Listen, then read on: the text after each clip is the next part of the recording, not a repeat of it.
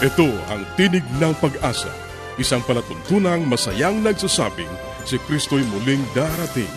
Tiyak na darating at malapit nang dumating. Kaya't kaibigan, pumadakang siya'y salubungin.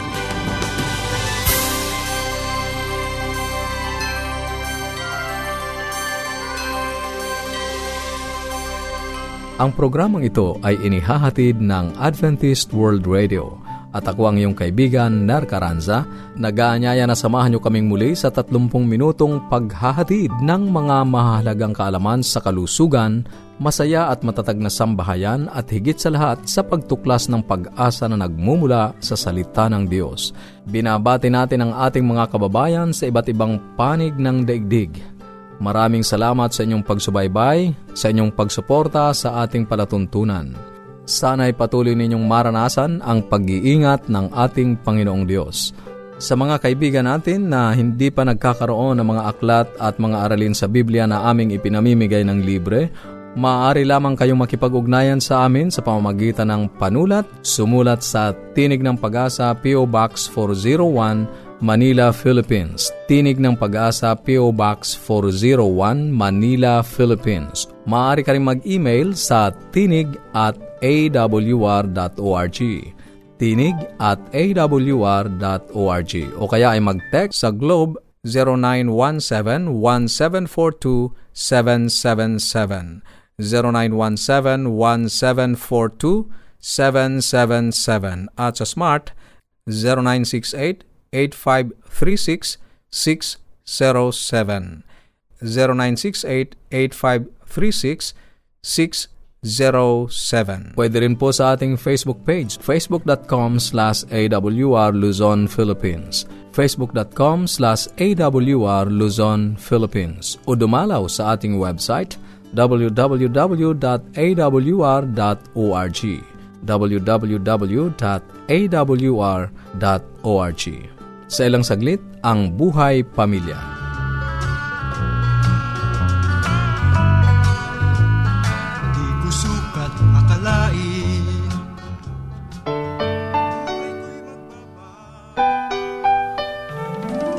Tayong mga Pinoy, mataas ang pagpapahalaga sa pamilya. Walang hindi kagawin. Lahat kakayanin. Kahit buhay, itataya natin.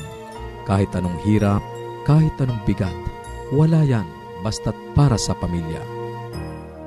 Mahal kong kaibigan, kamusta ka na? Siguro ikaw ay talagang patuloy na yumayabong o lumalago sa karanasan ng pagkipagkaibigan at maging sa karanasan ng pagmamahal. Ako ang iyong lingkod, si Kuya Ponching or si Pastor Ponching Kujamat. Siguro magkapatuloy na tayo at talagang alam kong ikaw ay gusto nang magkaroon ng kakaibang karanasan sa tinatawag nating agape love. Kasi alam mo maraming tanong sa akin, no? Bumabangon tanong, personal at maging liham. Ang sabi sa akin, Kuya Ponching, babalikan ko pa ba yung aking mahal sa buhay na minsan akong niloko? Kuya Ponching, anong gagawin ko doon sa mga tao na patuloy na nagkakamali sa akin? Well, mga katanungang itinatanong din ng mga disipulo kagaya ni Pedro. Alam niyo sa Biblia, meron tanong si Pedro. Ang tanong niya ay, Panginoong Jesus, makailang beses ko ba papatawarin ang aking kapwa? Makapito kaya? At alam mo, sumagot si Jesus ang sabi niya, Well, Peter, patawarin mo ang iyong kapwa, makapitumpong pito, papatawarin mo siya. Ibang klase, no? Paano yon no? Alam mo, mga karanasan na kakaiba na parang hirap gawin pero maunawaan mo ito kung iyong titingnan ang pagkapatawad sa larangan ng agape love. Yan ang ibig kong sabihin sa iyo kaibigan. Na pag ikaw ay merong agape love, no? Pag ikaw ay merong pag-ibig na mula sa Diyos, ay magkakaroon ng katugunan ang lahat ng mga katanungan mo sa buhay. Marahil meron kang kabalisaan sa iyong mga relasyon. Marahil meron kang mga agam-agam kung papasok ka pa uli sa isang relasyong nawasak na. Marahil nag-aatubili ka kung sakaling eh, muli mo ipagkakatiwala ang puso mong minsan ng niyurak, minsan ng dinikdik, minartilyo pa, kaibigan. Marahil hirap na hirap ka sa karanasang yan. Dito papasok ang salitang pag-ibig mula sa Diyos. Ano ba yung agape love? Ano ba yung agape love, no? Alam mo sa Biblia, binanggit ni Jesus yung salitang mahalin mo ang kaaway. Binanggit sa Biblia yung Pedro, mahalin mo ang iglesia. Makatlong beses binabanggit ni Jesus yon. Binanggit din sa Biblia yung salitang mahal ng Diyos ang sanlibutan. Ang lahat ng salitang binanggit sa mga salitang yon ng pag-ibig ay yung tinatawag nating agape. Gaano ba ka-importante itong agape love? Ano ba mga ingredients ito? Unang-una, unang-unang ingredient ng agape love. Ang agape love po ay unconditional love. Unconditional love. Anong ibig sabihin ng unconditional love? Ito yung pag-ibig na walang kondisyon. Ito yung pag-ibig na in spite of. Kasi meron tayong mga pag-ibig. Alam mo, merong ibang pag-ibig, no? Ang sabi nila, meron daw three kinds of love. Ang sabi ng iba ay ganito. I love you because of. Ayan. Isa na yon. Yung isa mga pag-ibig, I will love you if. Yung yung because, because of kind of love. If kind of love. At yung isa naman ay, I love you in spite of. Yun ang ikatlong uri ng pag-ibig. Actually, yung pag-ibig ng Diyos na agape, ito yung pag-ibig na very unconditional, in spite of. Kahit na ano pa ang nakaraan mo, mamahalin ka ng Diyos mo. Kahit ano pa ang nakaraan mo, mamahalin ka ng ating Panginoong Heso Kristo. Ito yung pag-ibig na hindi tumitingin sa nakaraan. Ito yung pag-ibig na hindi tumitingin sa pagkakamali. Ito yung pag-ibig na hindi tumitingin sa gaano mang katalamak yung naging buhay mo sa nakaraan. Ito yung pag-ibig na hindi nagibigay ng importansya sa mga kasalanan ginawa mo. Sapagkat ang pag-ibig na ito, kaibigan, ay unconditional. Siya ay stubborn, patuloy na magmamahal, magmamahal, magmamahal, magmamahal sa kabila ng iyong nakaraan. Kaya napaganda ng pag-ibig na to. Very unconditional. Ito yung pag-ibig na pinakita ng Diyos sa kanyang bayan. Sa bayang nagkamali at nagkasala. Kaya pansinin mo, no? Ang sabi sa Biblia, nagkasala ang tao, lahat ng tao nagkasala, nang dahil sa kasalanan, napahamak ang lahat ng tao, mapahamak ang sanlibutan, mamatay ang tao. Pero anong ginawa ng ating Panginoong Diyos? Anong ginawa ng ating Panginoong Diyos? Ibinigay niya ang kanyang bugtong na anak upang ang sinamang samampalataya ay hindi mapahamak, kundi bagkos magkakaroon ng buhay na walang hanggan. Very unconditional. Napakagandang uri ng pag-ibig. Yan ang kinakailangan natin sa relasyon natin sa isang kaibigan. Kaya kung tatanungin mo ako, eh, Kuya Ponching talaga nagkamali siya, nagkasala siya, alam mo mahirap talaga. Ang unconditional love ay hindi kaya ng sinamang tao. Walang bionic man, walang bionic woman na makakagawa na magmamahal ka ng very unconditional unless Unless or maliban na lamang na ang pag-ibig ng Diyos, ang pag-ibig mula sa langit, ang pag-ibig na kagaya ng ginawa ni Jesus, ang magahari dyan sa iyong puso, ang magahari dyan sa iyong buhay. Kaya kaibigan, yan ang unang sangkap ng pag-ibig, unconditional. Yan ang unang sangkap ng agape love, unconditional. Sana, sa biyaya ng Panginoon kaibigan, sana sa tulong ng Espiritu Santo, ay makita sa iyo ang unconditional love. Kaibigan, muli binabati kita. Magmahal kang patuloy.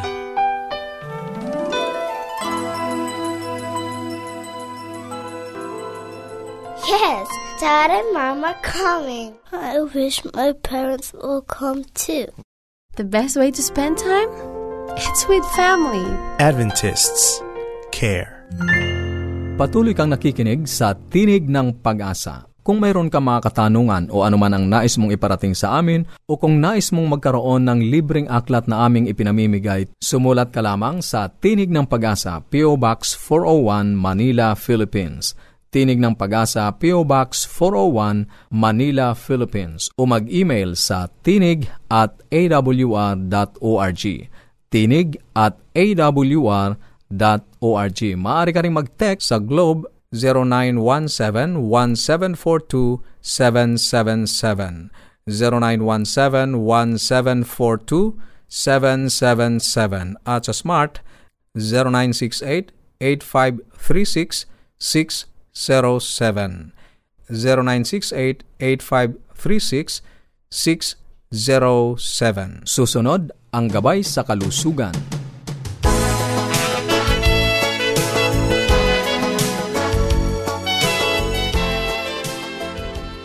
Ako'y bumabati sa ating mga tagapakinig. Ako po'y nagpapasalamat na muli tayong magkakasama-sama sa araw na to at ang aking pong dalangin sa ah, lahat ay sana po'y nasa mabuti kayong kalagayan. Sana po'y lagi kayong makikinig sa ating programa. Huwag po kayong magsasawa. At sa portion pong ito ay makakasama po ninyo ako si Dr. Linda Lim Varona ang inyong doktor sa Himpapawid. At uh, pwede po kayong lumiham sa akin kung meron po kayong katanungan tungkol sa inyong mga kalusugan or tungkol sa inyong sakit or meron kayong gustong maintindihan na pangkalusugan. Sana po ay makabalita po ako sa inyo kung meron po kayong naiintindihan ba o napupulot na magandang aral sa ating mga pinag-uusapan. At paiba-iba po ang ating mga topics, depende po yan kung ano ang pangangailangan. Ano? Ngayon pong araw na to, ang ating pong pag-uusapan ay ang mga sakit sa balat, no? yung mga common skin diseases, yung mga pinakakaraniwan at lalo na ngayon ay panahon ng tag-init. Kaya marami pong nagkakaroon din ng skin diseases. Pag-uusapan po natin yan, lalo kagaya ng pigsa, no? At uh, yung mga eksema o kaya yung mga bungang araw, yan pag-uusapan po natin.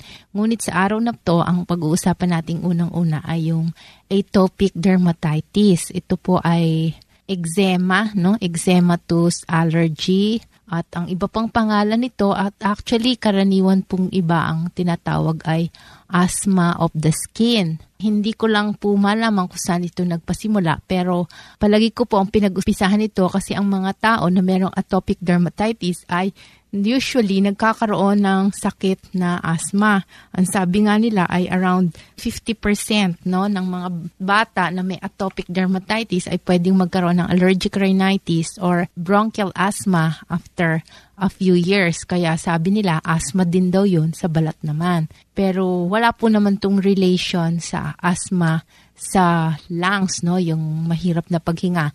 Except, palagay ko, ang pinaka-relationship niya ay pareho silang allergic problem. At ano po bang atopic dermatitis? Kung doon po sa iba siguro, yung mga meron nito, familiar na po kayo, pero yung hindi pa nakakaranas nito ay maaring bago sa kanila tong sakit na to, atopic dermatitis. Ang ibig po sabihin kasi ng atopy ay allergy, no? So allergic dermatitis. At ito po ay karaniwan na nagsisimula sa kabataan pa lang. At about 90%, siyam na pong porsyento ng magkakaroon nito ay before the age 5, no? Before 5 years old ay pwede nang lumabas ang sakit na to.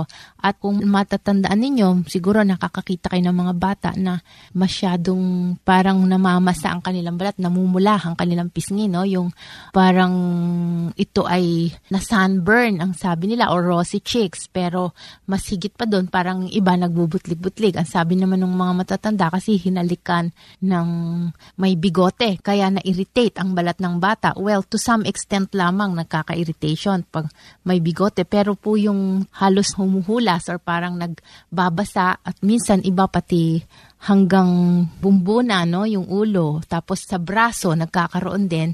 Yan po ang tinatawag na atopic dermatitis. Kasi ang usually pong pinag-uumpisa niyan ay doon pa lang sa pagka-baby, nagkakaroon na ng allergy sa gatas, no? Lalo na kung hindi ito breastfed at ito ay cow's milk ang gatas, no, yung mga infant formulas na buhat sa gatas ng baka ay maari pong mag-develop ng allergy at ito po ay nagkakaroon ng pamumula no sa balat.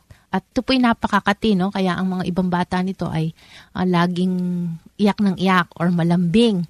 Meron po akong mga natitingnan at nakikitang mga pasyente na halos buong katawan po nila ay talagang nagbabakbak na, namumulan, namamasa-masa, parang eksema dahil dyan sa sakit na yan. At uh, sila ay irritable. At ang sabi po ay mga around 50% of children have a family history of allergy. Ibig sabihin nito, ang magulang no ay merong one or another form of allergy at in fact pagka ang parehong magulang ay mayroong allergy mas malaki ang chances na ang anak ay magkaroon ng atopic dermatitis. So yan po muna hanggang dito po muna tayo sa pag-uusap na yan. Itutuloy po natin yan sa susunod nating uh, pagsasama-sama. Sana po ay meron na rin kayong na pulot kahit kaunti tungkol sa sakit na atopic dermatitis. Maraming salamat po sa inyong pakikinig hanggang sa muli nating pagkikita-kita. Paging Dr. Rodriguez, you're needed at room 321. Dr. Rodriguez, Mrs. Martinez, room 321, please. kailangan na po nating idealisis ang asawa ninyo. New outlook and a healthy lifestyle makes a big difference. Adventists care. Ang inyong napakinggan ay ang bahaging gabay sa kalusugan at bago tayo dumako sa pag-aaral ng Biblia, muli ka naming inaanyayahan kaibigan na makipag-ugnayan sa amin. Anuman ang nais mong iparating, maaari kang mag-email sa tinig at awr.org. Tinig at awr.org o kaya ay mag-text sa Globe 0917 1742 777 0917-1742-777 at sa Smart. 0968-8536-607 0968-8536-607 o kaya ay magpadala ka ng mensahe sa ating Facebook page facebook.com slash awr Luzon, Philippines. Facebook.com slash awr Luzon, Philippines Dadako na tayo sa pag-aaral ng Biblia. Kumusta ka kaibigan? Napakabuti ng Panginoon sa iyo. Sa araw-araw, Kanyang pinaparana sa iyo ang Kanyang pag-ibig, ang Kanyang biyaya. Muli, narito ang iyong kaibigan sa Himpapawid, Pastor Romeo Mangiliman. Nais kitang makasama sa ating muling pag-aaral sa oras na ito, kaibigan. Kaya ating pag-aaralan ngayon ang Salaysay 62 sa mga sulat ni Dr. Martin Luther. Narito ang wika sa English. There is no power for genuine obedience in the law. Mount Sinai is not good without Mount Calvary. Walang kapangyarihan ang kahutusan para sa tunay na pagtalima. Walang kabutihan ang bundok ng Sinai kung wala ang bundok ng Kalbaryo ang lohika ay walang kapangyarihan. Walang alinglangan na pinatunayan ng agham na may tiyak na ugnayan ang paninigarilyo at ang kanser sa baga. Ang mga ulat ay patuloy na ipinakikilala na ang pag-inom ng alak at pagamaneho ay lubhang mapanganib. Hindi lamang sa iyong kalusugan, kundi kayon din sa kalusugan ng mga nasa paligid mo. Ang ibig sabihin, kaibigan, na kapag ka ang isang tao nakainom at lalo na siya ay magmamaneho, yan nagkakaroon ng maraming problema at ng maraming aksidente. Ang paglanghap ng rugby at cocaine, paglunok ng LSD, at gayon din ang pagsingot ng iba't ibang bawal na gamot at ang paggamit ng marihuana ay nakakasira at nagbibigay panganib sa buhay ng isang tao. Gayunman ang malaking bahagi ng bansa ng Pilipinas sa paggamit ng sigarilyo, alkohol at droga ay nanganganib lalo na ang ating mga kabataan. Sa kabila ng mga ulat na muli at muling nagpapatunay na ang mga basurang pagkain ay kulang sa nutrisyon, ang industriya ng handanang pagkain ay isa sa pinakabilis sa pag-unlad. Napatunayan na na ang polusyon ng hangin at tubig ay mapanganib sa buhay na sumusunod na henerasyon. Ngunit tayo ay patuloy pa sa paggamit ng pagmamalabis sa mga bagay na nagiging dahilan ng pollution sa kabila ng AIDS at iba pang mga karandamang panlipunan, milyon pa rin ang hindi mapigil sa paglaganap ng mga bagay nito at malayang paggamit ng sex. Ang kaalaman ay hindi kabutihan at ang impormasyon ay hindi magtatagumpay. Ang mga katotohanan ay hindi mapagkakaloob ng kalayaan ni walang kapangyarihan sa agham ang pangangatwiran. Nang ibigay ng Diyos ang kanyang kautusan sa gitna ng mga kulog sa bundok ng Sinai, ang bansang Israel ay naniniwala sa lohika at katwiran nito. Ang buong bayan ay nagkaisang sumagot at nagsabi, ang lahat ng sinabi ng Panginoon ay aming gagawin. Exodo 19.8 Tinanggap nila na ang kautosan ay matuwid, ngunit kailangan pa nilang matuhan ang tumpak na tungkulin nito. Kailangan nilang matuhan sa pamamagitan ng mahirap na karanasan ang katotohanan na nahayag sa mga sulat sa iglesia sa iyong pagtingin sa dakilang salamin moral ng Panginoon ang kanyang banal na kautusan, ang kanyang pamantayan ng likas. Huwag mong iisipin kahit isang saglit na ito ay makapaglilinis sa iyo. Ano ang tugon ng Diyos sa bansang Israel? Basahin natin ang Deuteronomio 5, 28 hanggang 30, ganito ang binabanggit sa atin. Narinig ng Panginoon ang iyong mga salita nang kayo ay nagsalita sa akin at sinabi sa akin ng Panginoon, aking narinig ang tinig ng bayang ito, na kanilang sinabi sa iyo, mabuti ang kanilang pagkasabi ng lahat na kanilang sinabi.